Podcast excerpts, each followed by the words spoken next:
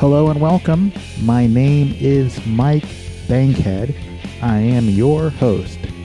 I am a bass player and songwriter from Dayton, Ohio. We go international on the podcast today. We've already talked to someone from Canada. Let's go a little farther. Today we have No Money Savant, an artist from the Netherlands, joining us on.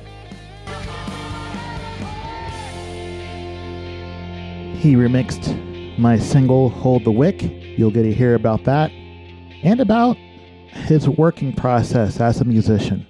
He's an interesting fella. Let's get to it. Welcome, Kes Matthijs. I, yes, I didn't quite get it, did I? uh, it was close enough. It was close enough. Pronounce your pronounce your name properly for our American ears. We'll, we'll all listen very closely. okay, so it's Kes Maathuis. Kes Matthijs, and you are from the Netherlands, Yes, sir. from a lovely little town called Ensch- Enschede. Enschede. Yes. Yes, near the near the German border. But your artist Mhm. name is No Money Savant, and that is stylized as no, and then dollar sign, and then savant. So Yes, my sir. first question is, why is that not a euro sign? that is actually a very good question that I've been getting asked a lot. But uh, it's uh, it's mainly because basically everything I've been doing in music is so inspired by America. So it was just something that automatically popped up into my head, like, oh, that should be a dollar sign. Because if I use a euro sign, everybody in the states are going to be like, what is that? You know, that doesn't work. so I thought it would be a little more international, if you know what I mean. That makes sense. And actually, that's kind of a shame because I feel like everybody on your continent knows what a dollar sign is, but there are mm-hmm. probably people here that do not know what a euro is. that is very true. But I guess when you're such a big and influential country, it's a little easier to get comfortable in like your own terms. So, you know, we in the Netherlands we have a we have a small country, so we have to adapt a little bit more, maybe. That's really a shame. I like to visit other countries and get to learn other cultures. And before I hit the record button, uh, we were talking how I just only briefly visited your country and sadly did not learn nearly enough Dutch to have this conversation in your language. So I'm glad that you speak English. So tell us, since uh, we met on Twitter, Mhm. which is kind of its own little internet universe. So nobody in my small town is going to know who you are, or what you do. So this is your chance to tell the residents of Ohio what it is that you do musically. Okay then. Uh, well, uh, I'm a, a a rapper. Yeah, I prefer the term artist, but I think I generally make hip hop rap, so I guess that makes me a rapper. Uh, I'm also a songwriter. Uh, I love many genres. I listen to pretty much everything. I like to write songs for other people as well. Uh, and I'm a producer and also a mixing engineer. That's a lot of skills. We're going to talk about each of those skills one by one. So first, the rapping part. How did you get started rapping? Uh, well, I think I started writing songs when I was much younger, when I picked up the guitar and then, you know, started writing uh, my own lyrics and making my own songs. And I never really uh, got in touch with rap culture at all because it wasn't all that big in the Netherlands. And it's not something that your parents are going to put you onto when you're 10 years old, of course. So um, I think it just happened when I was uh, when I was a little older, like 14, 15. You know, when uh, things like Spotify were like the the norm for listening to music, when I could really just dive into different genres, find different things, and that was when I got in touch with rap, and I decided that I wanted to do what these rappers were doing. So that's how I started. Do you write your lyrics in English or in Dutch?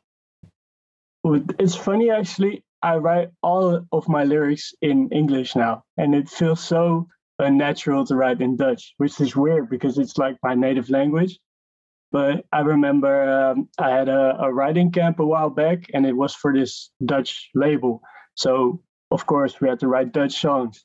and I just it could not even write a single good Dutch line anymore because I got so used to doing it in English. I don't know what it is. Wow, I mean that's a useful skill to have. Mm-hmm. Yeah, I guess. Yeah, it's it's been fun to see like how much my English has been improving because of my writing. Because you know, if you write so many lyrics, you learn so many new words. Your vocabulary vocabulary really expands. So you know that really helps out a lot. Agreed. So you also mentioned that you're a songwriter. Now, there's a lot of mm-hmm. rappers that are fantastic at the lyric writing and the delivery, but they don't actually mm-hmm. build the music, right? They buy a beat or they they rap to something that's previously recorded. But you mm-hmm. actually compose music. How did you learn to do that? Well, as I said before, it really started on the guitar because I was like I think six or seven years old. And uh, I just told my parents, like, I want to play a guitar because I saw it on TV or wherever. And uh, I got classically trained for a couple of years. And then when I got a little older, I really started diving into jazz guitar. So, of course, when you understand jazz, you learn so much about harmony and how songs are constructed that it really carries over to like any genre that you want to make. So, yep when I wanted to make hip hop, I already had like a entire toolbox of how to compose music. So I think that's really where my roots are in songwriting. And if you did jazz guitar, that means you know all about your ninths and elevenths and thirteenths and crazy chords, right? Yeah, I love them. I love them too. Sometimes, I mean, I'm a rock guy, so sometimes I like the extended chords. Sometimes there's too much there's a time and a place for Is guitar your only instrument? Uh, yeah, guitar is my only instrument, but I have recently been picking up the piano as well. Uh, so I've been taking lessons because I'm at music school right now and it's required. So it's like still very fresh. I think I started a couple months ago, but it's something that I really want to pick up. So it's a useful tool. So tell me about music school. We'll we'll, uh, we'll pause, and I want to learn about the, the music school that you're in. Mm-hmm. What, what's the yeah. name of the school, and what's your what's your major? Uh, it's uh, ArtEZ Conservatory, um, and it's basically like this school where all different kinds of musicians go to. So all sorts of different disciplines.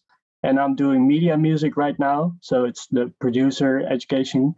Um, and you have like all these different uh, how do you call it like skill sets you can choose between when you do media like a different profile that you want to pursue uh, so you have like game composers film composers you have people who want to record bands uh, people who want to be the next big dj uh, and then my profile is songwriting and producing so it's really focused on writing more than any other of the of the profiles and it sounds like, in addition to education, it's a great networking opportunity. You're getting a chance to meet other mm-hmm. musicians.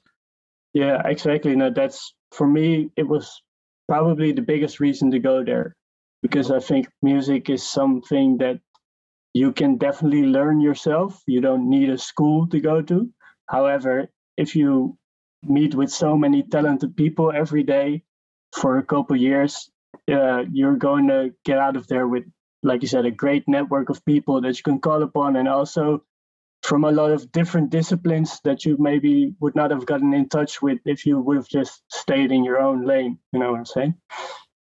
Yeah, and I mean that mm-hmm. makes that makes you not you specifically, but the general you, us as musicians, it makes us more well-rounded if mm-hmm. we talk to people that do things that we don't do, right? Exactly. Yeah. No, that's really uh, what I've noticed as well. Just in my couple of months that I've been there since I started, it's just been great because you get out of your comfort zone so much more. Because like you see people that do things that you know nothing about, and then you're like, "Hey, I want to try that as well," and I think that's great. So you also said you're a mixing engineer. This is mm-hmm. a skill set that I do not have. Tell me about how you learn how to do that and what is your approach to doing a mix?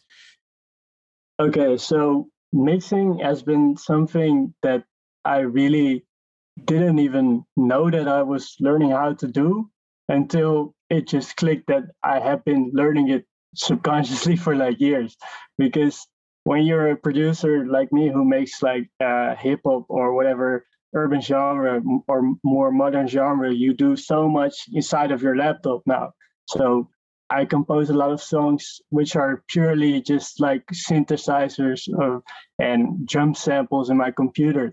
And you put so many hours into that when you're first starting out and you just want it to sound like that thing you have in your head. And I think that that is what mixing is. But for me, it was just, I want to make this thing that I just created sound as good as it can be, you know? And um, that's how it started.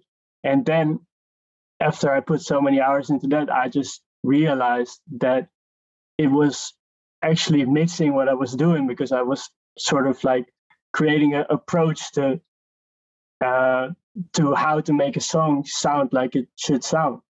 And when I realized that, I actually started talking to engineers and started diving into what the the the the, the skill of engineering actually is. And that's sort of where I've been at for like the past half year or something like that. And that's resulted in me like mixing my first couple of songs for other rappers and that's really something I've been wanting to pursue. So yeah. And you also mentioned that you're a producer, which you just touched on, uh, but I want to specifically talk about this because somebody my age who comes mm-hmm. from an organic music background, the word producer means something different to my generation than it means to your mm-hmm. generation, mm-hmm. right? So uh, tell us, old people, what is it? What does being a producer mean to you, Kes? Mm-hmm. Yeah, it's it's funny because I have never really gotten in touch with the the the old meaning of being a producer until recently when I started music school and there were all these people who were probably about your age trying to teach me how to produce and I was like this is not my my definition of producing if you know what I'm saying. Uh, but for me producing means you know going into your DAW and uh, creating a beat or creating a song purely inside of your laptop. And all the other things are just a bonus. While producing in the old days used to just mean do you know how to coach a band record a band and make sure that everything sounds good? So i think it's shifted more towards being a producer as well as a composer instead of purely being a producer. Would you say that learning but having DAW skills and learning how to mix has helped you as a songwriter? Definitely, definitely. I think it's just, you know, it's it's it's like anything. It's a tool to create what you want to create, and sometimes you being in your room alone with a piano or a guitar or whatever instrument you play just doesn't quite get you there until you can get into expensive studios and get a band together or whatever. And for me, it was so helpful when I first wanted to start out making music that I literally did not need anything except for a DAW and a laptop to create whatever I wanted. So I think for anybody who makes music, uh, whether you really want to produce or not, uh, it's just very helpful to have a DAW and to record your little ideas or be able to set up some demos. Yes, agreed. Mm-hmm. So the reason you're on this podcast because I met you on Twitter and I checked mm-hmm. out your music, and I have this single coming out in March called "Hold the Wick," and I wanted a whole bunch of remixes in different styles, mm-hmm. and I wanted Kes to do the remix in his style, and Kes agreed. So what I'm going to do now is I'm going to drop in the recording of Kes's remix of "Hold the Wick" for all of you lovely people to listen to.